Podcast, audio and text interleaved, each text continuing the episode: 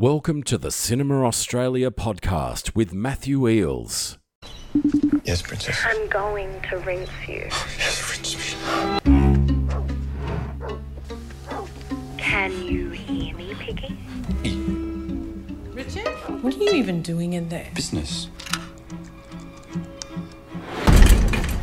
I need 76 grand now.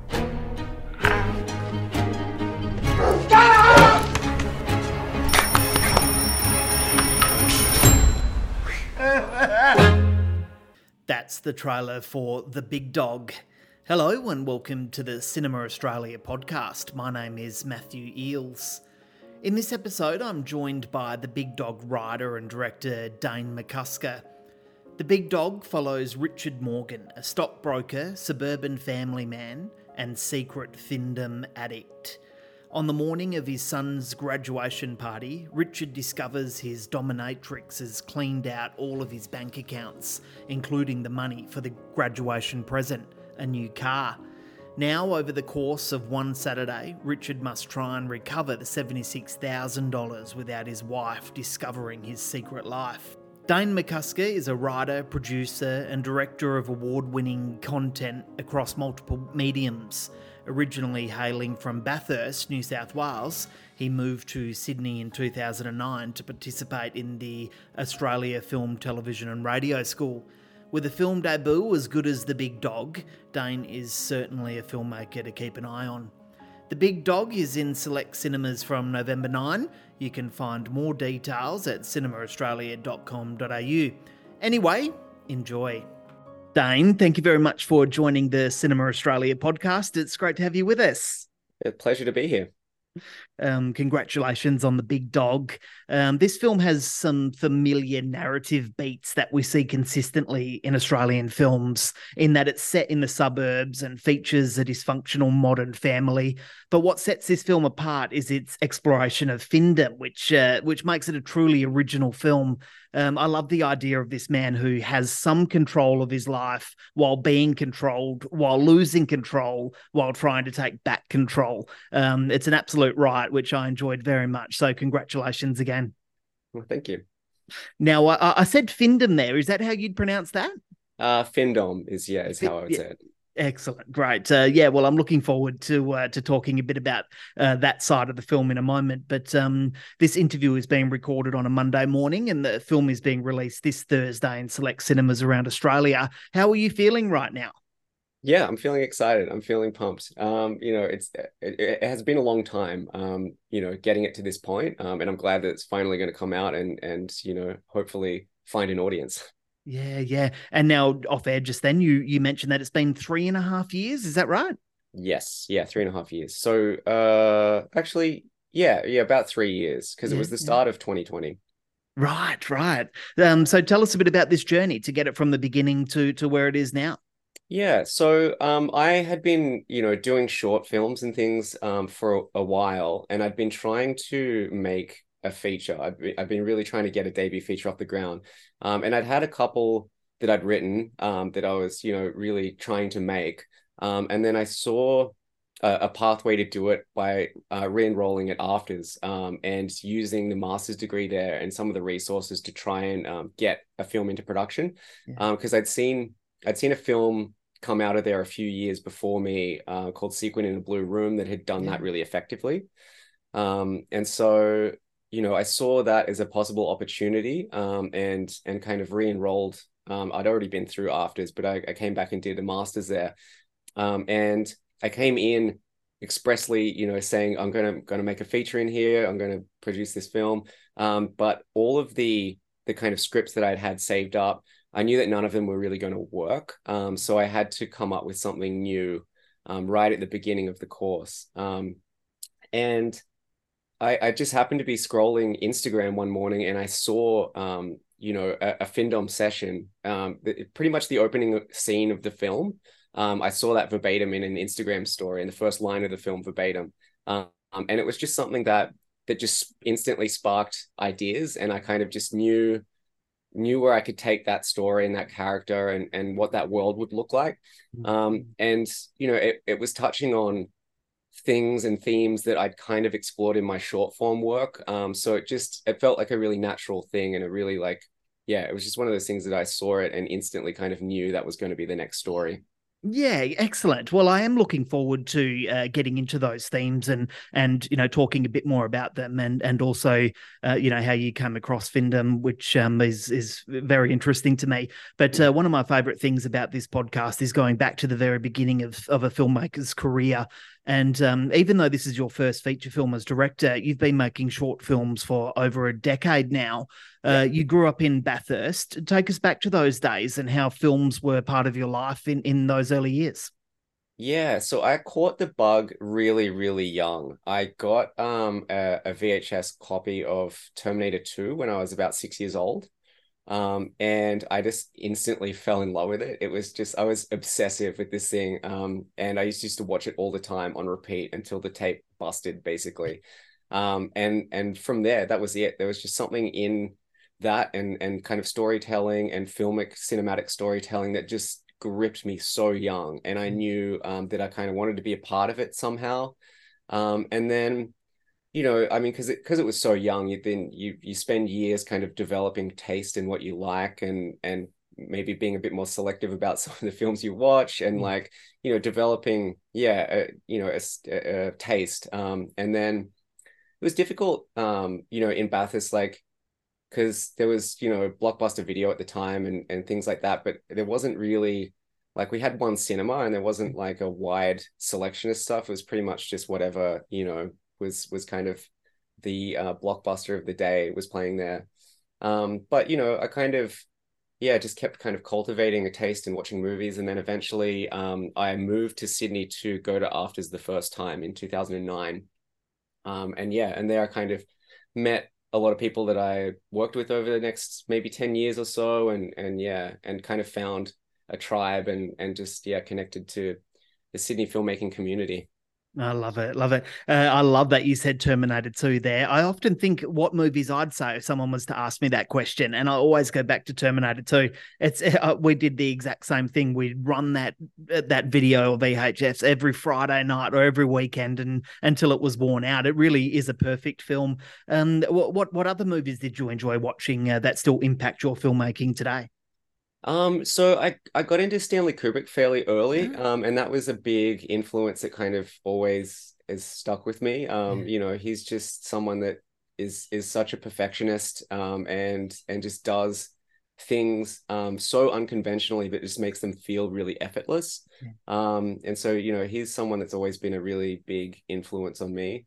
Um, and then you know, like when when you're a, a film obsessed kind of teen is all the like you know david lynch and and all the kind of cool touchstones that you go through. Um and then you know I, I mean with this film it was it was kind of like um we were taking a lot of influence from more either european influence or american independent films mm-hmm. um because you know like we weren't particularly interested in making um a really australian kind of comedy. Um which sounds weird to say, but it was like I don't know, just just some of the the comedic stuff that I'd seen come out of this country just felt um, a little bit less specific than what we mm. wanted to do, um, and kind of we wanted to make it yeah more almost like a dramedy um, with you know really embedded in in the characters, um, which is yeah something that we kind of took influence from from people like um, you know Todd Solondz in the US or Alexander Payne or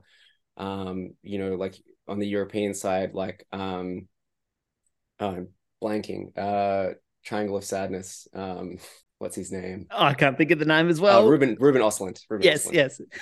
Um, yeah, that, that that's uh, all, all, very exciting uh, names, and uh, I can see where the where your influence comes from for this film. And I, I, am actually interested in talking to you a bit about the comedy side of the Big Dog because it is quite hard to to make a big screen comedy in Australia. But uh, yeah, I am looking forward to talking to you about that. Now, um, is Sam your brother? Because I noticed he worked on the music for most of your shorts, and and I'm wondering if if you two enjoyed movies together growing up and, and if you had that bond. Yes, yeah, yeah. So he is my brother, and he is an incredible musician. And so in my um, earlier shorts, he was, um, yeah, served as composer on a lot of them. Um, and yeah, I mean, again obsessed with Terminator 2. Um, Yeah. I think yeah, we watched that together a lot. Um, it- and it was funny. Like I think he um gravitated more towards music. Um, like we had a lot of um influence, like arts influence in the house. My dad was a musician. Um, and we were both into music and into movies and into arts. But um, I think he gravitated more towards the music side, and I gravitated more towards the film side. Mm-hmm. Um, although, you know, like I played in bands and stuff as well. Um, and we both, yeah, have kind of experimented in in either. Yeah, and uh, actually, it was quite funny because when I looked through the credits for the Big Dog, I was actually looking for Sam's name when it came to music, and there is a Sam who does the music for the Big Dog, but it, it's not your brother, obviously. No, Sam Weiss. Yeah, he Yeah. was um he was a AFTRS composer um at, at- who did an incredible job. Um yeah, he he came on board really early on the project. Um and and and we yeah spent a lot of time kind of together passing back and forth influences and and kind of crafting the the sound of the score. Yeah, um, I've got one more question here about uh, about growing up in uh, Bathurst because when I think of Bathurst, I think of motorsport and car racing. Is it easy to escape that side of Bathurst if you don't have a direct interest in it?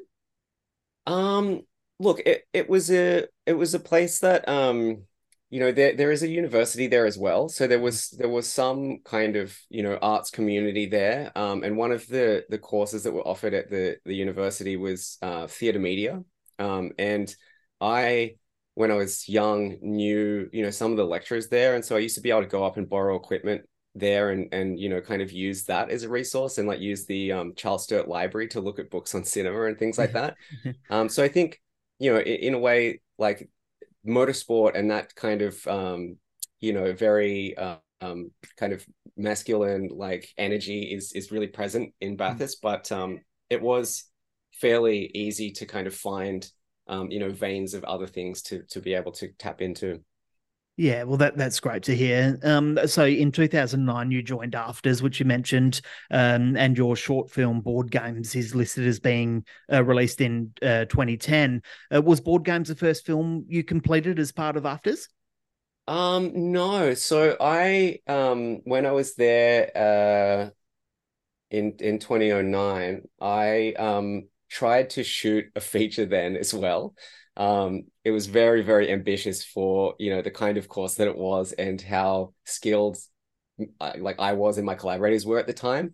Um, I had Talk a, about jumping straight into it. yeah, yeah, yeah. I had the the ambition there for a while. Um, and I had a, a a friend and collaborator called Chris Gordrito, um, who co-wrote and co-directed this um, feature that we tried to make. Um, and we got pretty far along. I think we we had we were like maybe two scenes away from from shooting it, and then things kind of fell apart, and we were never able to kind of go back and and and reshoot some of that stuff. Which in a way, I'm I'm kind of glad about. Um, it's just one of those things that's in a drawer, and it was a really great learning experience, but it doesn't have to kind of go out into the world, and and people don't have to see it, which is probably good. Um, because I was also an actor in it, which I'm not good at at all. So I'm kind of glad that that's just um in in a drawer somewhere on a hard drive. Oh well, as long as you've got it somewhere there for your own personal archives, and that's great. So, was that your only acting experience? Oh, your only uh, attempt at acting? Yes. Um, I've done like a few little kind of other things, but not, yeah, not anything um big. I just, it's one of those things that I know that I'm not good at, so I just kind of steer away from it. So, was it out of necessity that you performed in the film? Um, I think it was because, you know, we we had put together this kind of short um that I, yeah, out of necessity, I acted in one of the characters, and then when we expanded it, it was just, yeah, we never got around to recasting that role, so I just just kept doing it. Uh, that's great to hear. Um, uh, you, have this mix of short films, either written by yourself or written by someone else. Uh, when it comes to making movies uh, written by yourself or, or someone else, do you have a preference? Yeah, I, I do um like to write my material. Um I think that, you know, I, there's just something about um, you know, going through the process of drafting and scripting that that you get to know um the characters in the story so intimately that it makes the the kind of craft of directing a little bit easier, I think. Mhm. Um, you know, so when you come to that part, you're already so enmeshed in in the world and in the story. Um, I I did I have worked with um, Chris Gordito, who I mentioned. He wrote some shorts that I directed, Mm. um, and you know it was a really great collaboration, and I liked doing that. Um, but yeah, I think I do prefer um, being part of the scripting process. Um, I, I think it just there's just something about it that makes it um, a little bit more uh, cohesive, uh, and and feel like it's more um, authored by by someone. I think. Yeah, where do you think your strengths lie personally? Do you do you think you you know that your writing and directing strengths are both are both equal, or or do you have a, a preference over the other?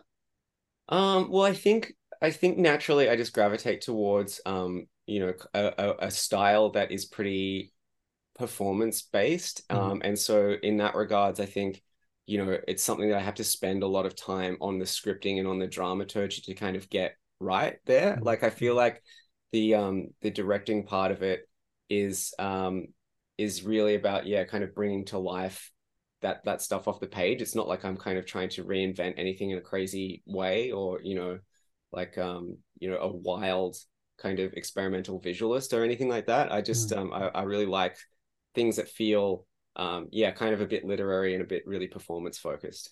Mm-hmm. Uh, do you have any mentors who you share your scripts with, or, or your writing to get their opinions? Um, well, with this one, um, because I was going through the master's program, I did have, um, you know, Rowan Woods was the head of directing there at the time. um, right. and you know, he was he was great at like giving advice and mentorship. Um, and Megan Simpson Huberman, who was also a big influence on the development of the script. Um, so yeah, I did I did have people around. Um, I mean, but also just peers. Like I, I keep mentioning Chris Quadrito. He's someone who I've worked with for quite a long time, and he is an incredible writer and an incredible story mind. Um, and you know, we've had a long history of of sharing scripts and and giving each other feedback. Um, so there are, you know, it's either yeah, like peers that you really respect, or you know, mentor figures that you can find. There there've been a few of both. Yeah, and and it's so important to have those. Uh, now, I'm wondering, uh, how do you take feedback and criticism? Uh, do you take it uh, easily? Yeah, I think you know that's a, a big part of any filmmaker's journey is Yeah. being able to to you know take on criticism and and and development is such a an important part of the process like Mhm. script development I mean and like or- or even in the edit room as well. I mean just getting outside opinions um it's it's it's finding people that you respect that will disagree with you. That's that's the the secret you know it's like you have to um find people that you know you really have a shared sensibility with and you know that they understand the material and they understand you and your voice but they also can can look at things objectively Yeah. um, and be able to to diagnose problems and and help you. I mean Mm. There's always like the initial resistance when you hear a note like there's Mm. always something in you that's like oh i don't know about that. Um, but then you kind of have to listen to it and and then absorb it and then you know internalize it in your own way and then apply it. And i think that's kind of yeah that's a big part of learning the craft and and and the journey of any filmmaker Yeah, it really is. It's such an it's such a great way to learn, um, and you know, collaboration is key. I don't believe anything can be done with just one single person. Um, yeah, collaboration is so important. Um, I, I just want to ask you about Rage because uh, from 2016 to 2017, you produced six episodes of Rage. Um, Um, I'm not sure. Is that correct? Yeah, oh, so I was um the program coordinator and then uh the backfill producer for the show for yeah about six years. So I- I, wow. I did produce like a bit of it, um probably more than six episodes, but I think Yeah. that's just IMDb weirdly assigned me those episodes. I don't know why. yeah. Um, I've learned very clearly over the years not to uh, trust IMDb 100%. Uh, but yeah, that, that is why I wanted to ask you about it because I'm not sure how old you are, but you did mention Terminator 2 on VHS back uh, before. So maybe we are of a similar age. Um, uh, Rage is such an institution for, for anyone my age in particular. So how did all of that come about for you? Um, so I, I talked a bit before about how I kind of had a musical influence and Yeah. a filmmaking influence, and I think it was just the right mix of those two at the right time. I just saw, you know, a job come up there, and I I had, yeah, you know, I'd played in bands. I was really across music, um, and especially you know, rage kind of brand of of music and culture, um, and had the experience in in kind of TV production at the time. Um, so it was just yeah, the right mix of stuff, and it was it was a really good job to have um you know as as a emerging filmmaker because you see so much interesting stuff through music Mm. videos like Mm. there's so much um experimentation and just it just exposed me to a lot of kind of really current influences and stylistic things and you know it was just a great um, melting pot to kind of take in uh, yeah inspiration from Yeah, now I have spoken to other filmmakers who started their careers in music videos. Uh, so now I'm interested in, in your opinion on this. But is is the music video dying? Is is, is this a dying art, or, or what's your opinion on that? Uh, we we just don't seem to see as many of them nowadays, or, or, or I guess you know, as many aren't uh, you know a bigger part of popular culture as they used to be. Yeah, I think that's maybe more a shift in just how um, music is marketed and consumed. I think it's Yeah. changing so rapidly. And, Mm, you know, mm. I think that the music video is maybe becoming a bit of an antiquated thing. I'm not sure. I just think that, you know, like, I think that social media marketing and and ways of consuming music have changed so much. I, I'm not sure that, yeah, the, the, the music video is, is as a dominant force in, in, in kind of culture as it was once. Yeah, yeah. Now I'm really interested to know whether if you have any favorite video clips or or anything that you can recommend to you know young filmmakers check out uh, for influence. Um, I don't know. I haven't I haven't thought about it in a while, but I I do love the unhinged nature of of like Guns and Roses music videos. Ah, Um, there, there's just something they were just given too much money, and they just made the most ridiculous, over the top music videos that you've ever seen. Um, they're all like way too long, and just they've got way too much budget, but they're yeah, they're incredibly unhinged, and I kind of I'm there for it. Oh, awesome! Uh, I'm looking forward to checking out some Guns N' Roses video clips now after uh, this recording. Yeah, that's great. um, I'm looking forward to getting stuck into the big dog. But but before we do, I want to ask you about two of your previous short films, which I watched ahead of this interview, um, and they were Angel Fish and The Complex. Um, they're two very impressive films, which I will link listeners to when I publish this episode. Actually, um, you explore similar themes throughout these two films, which complement the big dog, uh, in that they focus on women who encounter these, um, you know, horrible, overpowering men. Um, Patrick in Angelfish could almost be forgiven because of his age, but the much older Brendan in the complex, i- he's an outright pig. Um, watching all three of these films consecutively, it's almost as though I was witnessing the evolution of uh, the big dog's Richard Morgan through these other two films. Do, do you think that's fair to say in some regard to the construction of, of these three films together?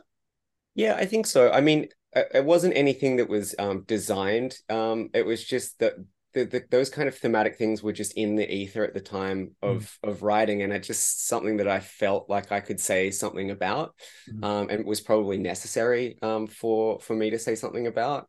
Um, you know, I think that just the Angelfish was was kind of conceived um, around when Me Too kind of first kicked off, um, and there was a lot of um, public discourse about kind of you know inappropriate behavior and and what constitutes it and and where the um the kind of privileges of men to behave that way kind of how they come about and how they're they're uh, proliferated through kind of you know different cultural things. Um and and so yeah it was just something that was really present in my mind at the time. And and and something as a man making films you know i just knew needed to be kind of dissected and looked into because it's something i have encountered and experienced and and you know in various different ways through like you know stories or other people i know or you know smaller versions of it in myself that i kind of wanted to to like look into and and and yeah. And i think just it, it felt like there was always more um, to explore so i didn't i didn't specifically set out to say i i want to make a film about this again it just Mm. when i went sat down to write that's just kind of what came out um but you know it, it's funny looking at um looking at your career retrospectively or things that you've made retrospectively and seeing continuities in them after the fact Mm. um it was really funny like i it didn't i didn't ever think about this or, or realize it until for some reason i had to go back and watch them both um and in the context of making the big dog um and realized even that um hopefully no, i'm not giving spoilers away here but they all end in a kind of similar way all three Yes. of them Yes. Um, the, the final shots even are, are, are pretty similar, and it was not anything that I'd thought about um, while I was doing it, and not something I even noticed until you know six months to a year after finishing the Big Dog. So yeah. it is interesting seeing continuities and things that are bubbling up in your mind that you don't even really know are there. Yeah, it's very interesting to hear you say that, you know, that, that you're not doing this consciously, it's just happening. But I guess because, you know, uh, these themes are so prevalent um, in society at the moment, I guess that's why it's coming through in your work. And uh, and watching the three films, it, it, was almost like, yeah, as I said, like the evolution of Richard Morgan. Uh, we were almost watching him from a, a teenager to a middle aged man, uh, you know, to a, to a, to a fully grown adult with a family. Yeah um uh, so so tell us what is it about the psychology of of these domineering men that makes you want to explore it throughout your films well i think it's just that kind of uh you know it's it's kind of been coined as toxic masculinity but mm. you know i feel like that's become almost a word that is is being overused but that yeah that, that idea is so far reaching into mm. every kind of aspect of society um and really impacts everyone in in really horrible ways. And so there is a lot of material there to to kind of think about and explore. Um, and and yeah it's just the effects of of this kind of behavior on everyone else and on the person that even is is you know exhibiting that that kind of behavior. Um you know it's detrimental to everyone. And it's yeah. i think that's why it's interesting for me to explore it because it's like you know there there are a lot of yeah nuances and variations in it. But it's it's it's for me about um you know holding these behaviors and these kinds of men to task hmm. um mm. and and not you know being uh you know trying to to forgive any of that behavior but it's mm. about kind of getting underneath it and finding you know what's going on there and um you know just thinking about ways that that could um you know be be a little bit of an antidote to to some of that stuff because mm. i hmm. think um you know in the big dog it's really you know positioning openness and and vulnerability as as kind of that a little bit of that antidote even if you know richard doesn't necessarily get there in the end mm-hmm. um you know there is there is uh, you know an idea in there that he is a human being with the capacity to change um, yes. and, and yeah. hopefully he will yeah, um, I'm not sure if you've read Andrew Peirce's review at the Curb, but uh, he he gives a very good insight into into this Richard Morgan character, and he is uh, through his review, he is saying you don't have to forgive Richard for what he's done because at the end of the day, he is a bit of an asshole. Yeah, yeah, yeah, and it, it's funny because I, um, you know, doing it through AFTRS again, there was like a, a research component that you have to do alongside whatever your practice is. Oh. Um, and I was kind of looking a lot into, um, you know, empathy and storytelling mm. and whether or not, you know, you can use um, judgment as a as a similar engagement tool. So mm. so rather than having, you know, a character that has to be likable, you could start a story, you know, leveraging an audience's judgment of someone. So you watch the film kind of seeing that he's, you know, a piece of shit mm. and and wanting him to be punished and that's kind of where the engagement and the humor comes from yes, um but yes. then you know developing some level of empathy and understanding over the course of a you know 90 minute story you're listening to the Cinema Australia podcast on SoundCloud, Spotify, Apple Podcasts, or at cinemaaustralia.com.au. Uh, so we'll just let listeners know that the big dog follows um, Richard Morgan, and uh, w- when his secret dominatrix cleans out all of his bank accounts, Richard has one day to save his life from ruin. Um, so I'm wondering, uh, regarding research into this, when did you first hear the word uh, findom and and uh, uh, as in financial domination? when did you first come across that?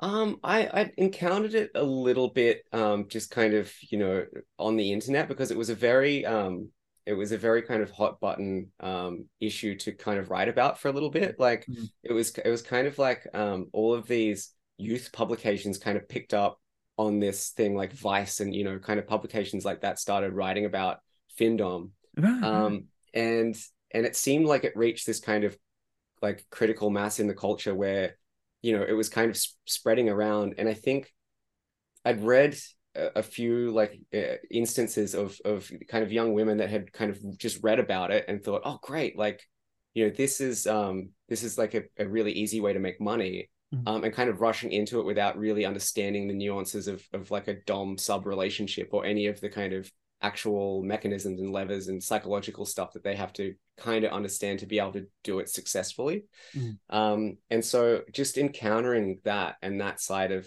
this fetish, um, it just yeah, it really interests me. Um, and and also I think just it's it's kind of like the way that it that it meshed in with talking about toxic masculinity Mm. and kind of you know being an internet uh, based kind of you know um, subculture it it just felt really current and really modern in a way that I thought was interesting and wanted to explore. Yeah, I feel completely ignorant because this is the first I'd ever heard about it. Yeah, Are you look, finding that with other people? it's it's 50-50 because you Yeah. know when when I was like even pitching the movie, I would have to start with yeah, do you know what Findom is? um and you know yes. It was it was 50-50. So half the Mm. people I would encounter would be like, oh yeah, of course. And then the other half would be like, no, I have absolutely no idea what that is. Yeah, yeah. So, so I'm wondering how deep uh, your research into this went uh, while you were writing it. Yeah, pretty pretty deep. I mean, not not to the point where I was engaging in Findom. I'm I'm Mm, not that mm, rich. mm. Um, but um, yeah, like I I did speak to a couple of um women that were were doing it. Like I just kind of reached out over Twitter and said, you know, I'm I'm writing a story. Would you be okay just to kind of chat to me for a minute and just make sure that, you know, I can I can get this right and kind of portray it without, you know, making it look um you know, I, I never wanted it to be a target of ridicule. It was always Mm, kind of like mm. Richard and Richard's adultery and he's lying at the problem, not that he's involved in this fetish at all. Mm, Um, mm. so yeah, I just I thought the more research I did, the the the clearer I'd be with what I was saying, and um, the less I would, you know, fall into that trap and, and demonize Findom because it's just not what I wanted to do. Yeah, that, that's very interesting and, and admirable to hear you say that, actually. Um, uh, so now I'm wondering uh, through this research and through speaking uh, to some of those people uh, who were involved in it, did you incorporate any of those stories into this film? Um, I, I didn't re- I didn't take anything, you know, specifically from any of those people. It was just Yeah. about um, you know, understanding how it worked and getting them to really um, you know, ex- explain and, and and show me how, you know, what what what Findom was realistically. Because you know, Mm. you can read about it in an article, but to really like understand the human nuances of it, you kind of have to talk to someone who does it. And and you Mm. know, that was that was what it was about. It was really, really finding um those people and and and and just getting their um not necessarily specific experiences and using them, but it was just about working out how how it worked and how how I could portray it. Yeah, and uh, while I was researching this film last night, uh, I can't find any examples of this being explored in any other film before, which is what I think makes this film completely original. Is that the case with yourself? Had, had you heard or, or seen any other films exploring this? Um, so I, I think that there's like a little bit of like um I mean when when we were writing it, because we I think we've got to um production and then uh Shiva Baby came out, which isn't really about Findom, but it Mm. kind of is a, a similar um like sugar baby kind of fetish. Mhm. Um so that that was something that we were aware of. Um but you know we'd already I'd already written the film by that point. Um so I couldn't really yeah, I didn't I didn't want to like, you know, change anything to to assuage any kind of similarities I might have to something that was already Yeah. existing. Yeah, yeah. Um, uh, you, you mentioned before that you made uh, the Big Dog as part of your Masters of Directing course at AFTRS.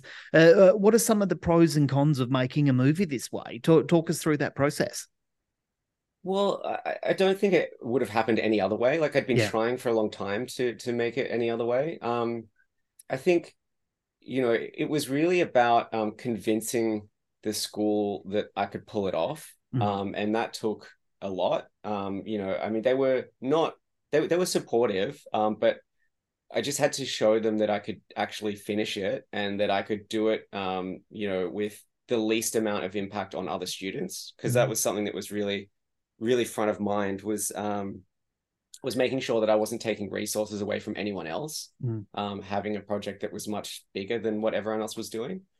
Um, so I think that that was one thing. Um, there was also, you know, one of the conditions of doing it was, um, you know, having the, the there's the kind of newest equipment and things like that, and we would a lot of the time have to take things that other productions didn't want, Mhm. um, and kind of make do with that. Um, so that that was also a, a little bit of a challenge sometime. Um, but we were able to to kind of get around that and and and yeah, pull off what we needed to pull off with the the resources that we had. Yeah, how long did it take to shoot all up? It was 20 days. 20 Um, days. Wow. Yeah, and so we had um because it's majority one location, um, we found an Airbnb um because it was also in between um two of Sydney's lockdowns, COVID lockdowns. Ah, Um, and it just so happened that because there were no international travelers and the borders were closed, a lot of Airbnbs were vacant. And we found one that was just this woman's second mansion that she owned that she would hire out as an Airbnb. Um, and she was really, really, really cool about everything, surprisingly. yeah. Um, we we stayed in there for the 20 days. Um, my partner Jess is also my producer, so we just lived in this Airbnb and and yeah, kind of shot for 20 days. Um, but yeah, the owner was actually surprisingly like cool about everything. We kept kind of coming to her saying like, you realize we're gonna have to take all of your furniture out, put it in storage, and completely redress your house. And she's like, Yeah, that's fine. we're like, okay, um, see that door down the end of the hallway? We're gonna have to take that off, um, bring in our own door and put it the other way around. And she was just kind of like, Yeah, that's fine. So everything. Oh man, you can't ask for anything better than that. Yeah, exactly. It was really, it was really cool. Yeah. And so the house had never been used as a film before. She hadn't had any experience with this. No, No, No. that's fantastic. Yeah. no, but I, I, it was like the the after thing. We just tried to be as the least impactful as possible. Yes, yes. Um, uh, making a feature film through AFTRS gives you access to some resources, which you just mentioned them. Uh, but but I'm assuming you still have to raise a lot of funds on your own. And I don't, uh, you know, anyone who listens to this podcast regularly knows that I don't like asking questions about budgets, and I know not every filmmaker likes talking about budgets. But uh, I'm, I am a little bit curious for the sake of our young filmmaker listeners. How did you go about, uh, you know, raising some of those funds? So you get a very small uh, cash budget to do your your master's project. Mm. Um, so that was a a part of it. Um, I again because it was COVID was able to tap into my super. Right. Um, so I pulled that out and invested that into the film. Yeah. Um, and then AFTRS were, were, were good, but they were only going to support the film up until a certain point. And Yes. as soon as we graduated, we were on our own. Mm. Um, so we we were in um the picture edit, um, and we still had quite a bit left to go. Um, and and they kind of, you know, had to had to push us out the door for the next year coming in behind us. yeah. Um, so we had to do a lot of fundraising in in post on the back end of it. Yeah. Um, and so a lot of that actually we we we hooked up with a company in the US called Slated. Um, and they're they're kind of like a social media platform that that connects investors and independent filmmakers. Ah. Um, and so we found um, a, a big chunk of the the budget that way. Um, and and also they helped with getting us um, a, a post deal with a post house in Australia that that um, came on as an EP and, and also helped with a little bit of financing. Wow, that's very interesting to learn about Slated. That sounds amazing. Yeah, they they were really helpful. I you know because you can you can submit a project to them like you can either just use their platform to kind of find people, or you could submit a project to them and they will get studio readers to judge it and give it a score. Yeah. Um, and if it if it scores above a certain amount, then they'll look at it personally and and kind of come on and help EP it to get it over the line. Oh, incredible. Have you heard of any other people using this service? Um, yes, I because that's how I found out about it. I mean, I'd Mm. kind of encountered it, but it, it was one of those things that looked like it would be too good to be true. Like it kind of looked a bit scammy or something to me. So I was like, oh, I, I don't know. It seems like I, I, I, I didn't really want to touch it. But then I'd talked to a, a another filmmaker who said that they'd found quite a bit of their budget that way. So that's why I, I kind of persevered and and yeah, reached out to them. Oh, thanks for sharing uh, that information. I'm sure a lot of people, uh, you know, get a bit out of that. Um, other than James Fraser, who you worked with on your short film "The Hand That Feeds," this is an entirely fresh cast for you. Uh, can you tell us about assembling these actors for this film? Yes, uh, although Rupert uh, from from the complex is also one of the voices on the phone as well. Ah, right, right. There you Um, go. So he did he did come back. Um, Yeah. yeah, but it, we um we we cast this uh, a more traditional way. Like in, in with my shorts, it was people kind of that I would know personally or socially, or Mhm. you know, like my my partner again, Jess, who was also an actress, was in the complex. Um, but but this was cast in a more traditional way. Like we had uh, Danny Long, a casting agent, um, help us, um, and she did an incredible job. We looked at quite a lot of tapes for all Yeah. of the characters, Mm-hmm. um, and and it was a really it was a really great process because I'd never really, you know, had the resources or the the kind of yeah the power to to actually cast something that way before. Um, so yeah, it it was good seeing a lot of tapes and a lot of auditions. Um, and interesting, you know, settling on the cast that we eventually cast in it, you know, Mm. because especially with Paige, it was it took us a while to find um the right Paige. Um, I think just just reading dominatrix, uh, people automatically kind of assume that it's a really hard, um, you know, forceful character that they need to play. Mm. Um, and I think Asher was one of the only ones that kind of brought out that that kind of brattiness and you know playfulness that's more associated with Findom rather than, than you know like a whip and leather dominatrix. Mm.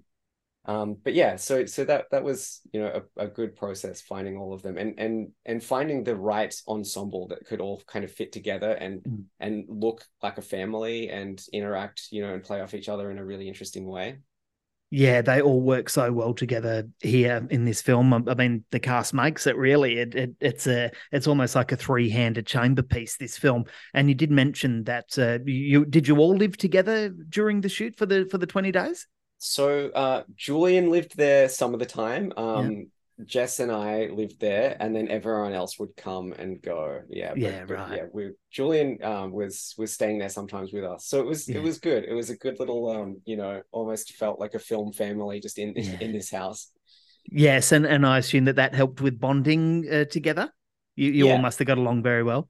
Yeah, yeah, it was it was uh it was quite a a, a good shoot in that way. Like it was, Mm. you know, it was difficult just because, you know, any independent uh film is is difficult to shoot, but Mm. we had a really great uh, first AD, Annabelle Mills. She was just an absolute gun at being able to schedule things um in a way that meant that we were always kind of yeah, we were, we were always moving, um, but it was never too much. We never had too much on our plate. There was always enough time to do everything, which was which was great. Wonderful. Uh, how much of the film did Julian spend in the pink underwear? I think he's still got him on. No, um, he, uh, yeah, I, a bit. Um, he was the, the costume was funny because um, we we saw it the first time and we were like, yeah, that's that's perfect. Just like you know the yellow shorts and and the thongs and everything. Mm. Um, but then a little bit into the shooting, I was like, I don't know, did we go too far? Is it too much of a caricature? And and Julian, it's not not anything that he would normally wear. So he was always like, oh, these shorts, I just don't know. um, and then one day while we were shooting on one of the weekends, we just went to get a coffee. Um, at, at, at, you know, because it was actually you know in in the location that it's set. Um, and so we went around the corner to get a coffee in Mosman. And all of these guys were there in, you know, these pastel shorts and, and. Unbelievable. So yeah. we were like, okay, great, we've we've we've done it justice. Oh, that's so funny. And yeah, you've you've given this main character a costume. You know, everyone's going to recognize him now through those yellow shorts. Uh, yeah, yeah. And I was going to ask you if there was a significance to the yellow shorts, but um, yeah, I guess you've answered it just there. Yeah, and, and it, when when we were shooting kind of the first um maybe third of the movie, because it's shot in a way that was designed to be really kind of austere and, and observational, and the camera doesn't really move at all. We'd we'd Mm. choose these frames, um, Ollie, the cinematographer, and I, and then we kept realizing that we'd just put the shorts so front and center every time, and then once we kind of realized that, we just we just kept doing it because we Yeah. thought it was so funny. Yeah. Um, but but you know, it also it, it just amped up the tension because you know immediately from the, the beginning that he's got the G string under there. So every time Yes. you see the shorts from then on, you you're you're thinking about that and that tension. That's right. That's right. And I'm not sure how much you have to do with the marketing of this film, but uh, it works so well for the marketing. As soon as people see those yellow shorts again, they, they they'll recognize the film. yes, exactly. Yeah, yeah. The Uh, next Halloween, hopefully that's a costume on the streets. um, uh, you you spoke a bit about the house, and and you mentioned that you moved out all of the uh, furniture. And while I was watching the film, I don't know these things kind of catch my eye sometimes. But I did notice the artwork on the walls, and I'm wondering, were the, was the artwork a part of the uh, house design already, or, or did you bring that artwork in? Because one, the artwork's quite impressive, and, and it is eye catching as well.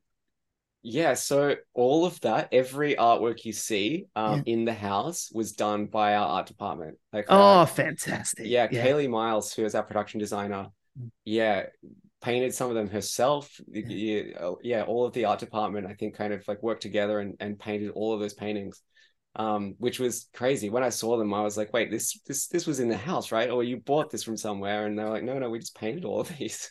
unbelievable. It ties everything together so well. I think there was one one artwork that um, was done by um, Jess Jess's dad, um, who Right. who is a, an artist. Um, he contributed a painting to the house, but I think all of the all of the other ones were all um, done by yeah the art department. Oh, Um, kudos to them. That's fantastic.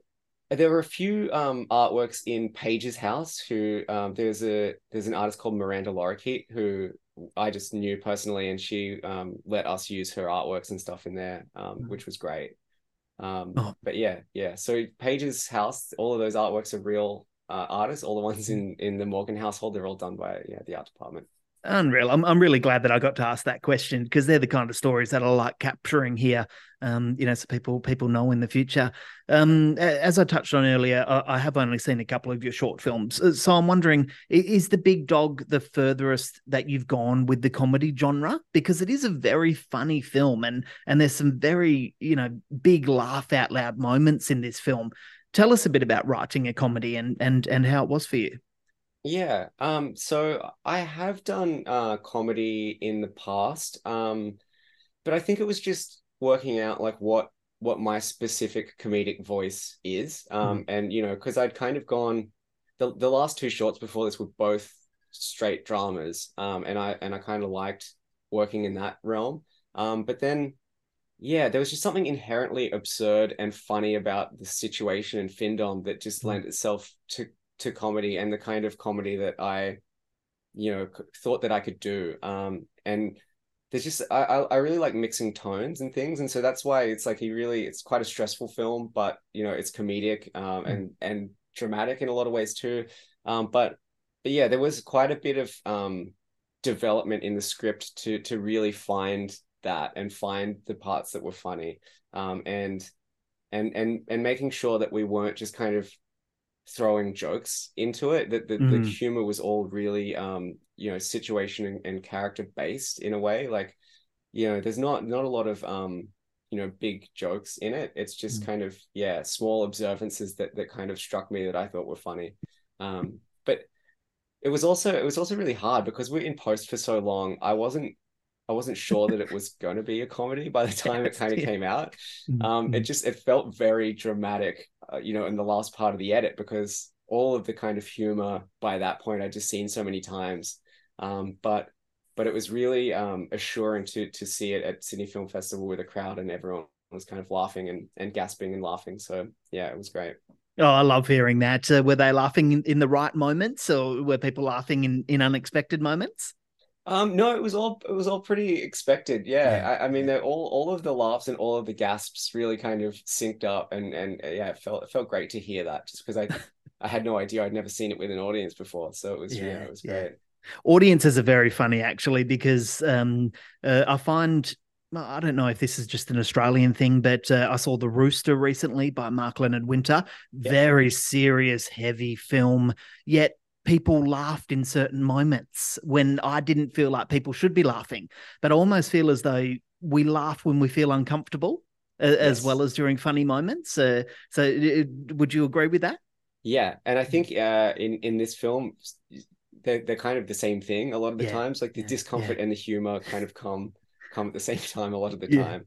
Yes, that's right. Um, I've got two more questions here before we wrap this up. Um, I'm wondering, uh, what's the biggest lesson that you learned while making this film that you'll take into your next movie? Um, I, I I'm not sure that I'll take it into the next movie, but I, I mean a big a big lesson for me. I think someone told me before I was um uh, going to shoot this, they were like, with such you know limited resources and it being your first time and you know low budget film um with you know student crews like I mean they were all experienced but you know, it wasn't like I had, um, you know, 20 years experience crew behind me. Yeah. Um, someone was telling me, you know, you're only going to do one or two things really well. Um, so you have to kind of focus all your your attention and energy to to kind of, you know, a specific area that you you want um, to get across. Um, and for me, it was a really um, it was such a performance focused film, um, and and just getting story momentum through through the performances was something that I really spent a lot of attention and time on. Um, and and I think that was it. Just just kind of being specific and really going after something. Um, you know, because you're not you're not going to get everything that you want. There's always Mm. going to be compromise. I think that was the kind of lesson, um, and and and how to how to how to kind of put all your your resources and attention where where it's um, kind of needed, and and how to how to how to compromise effectively. I think that was it. Yeah, brilliant, brilliant. Great advice. Um, I've got one final question here that I ask all of my podcast guests. Um, uh, you, you've attended Sydney Film Festival, obviously, and I'm sure you've seen a lot of films in between. But have you seen any Australian films uh, lately that have really stood out for you that you've really enjoyed? Yeah, so so this year I feel like there have been a lot of independent Australian things come out that I really liked. Yeah. Um, we we premiered at um, Sydney with a film called Birdeater that that uh, it won the audience award and we got runner up. But um, uh, it it is very very impressive. I was super impressed by that film. I'm so glad that people are mentioning Birdeater when I asked that question because it's a film that everybody really should see. It's it's an incredible movie. Yeah, yeah, and it's it's you know it's doing really well. It's playing all around the country and getting a great response. Yeah. Um, Dane, it's been such a pleasure chatting with you, and uh, I can't thank you enough for sharing these stories with me and and uh, and our listeners. Uh, congratulations on the film again, and thank you very much for joining the Cinema Australia podcast. Uh, thank you for having me. It was great. Thanks for listening. Find all the latest Australian film news at cinemaaustralia.com.au. You can follow Cinema Australia on Facebook, Instagram, Twitter, YouTube, and TikTok.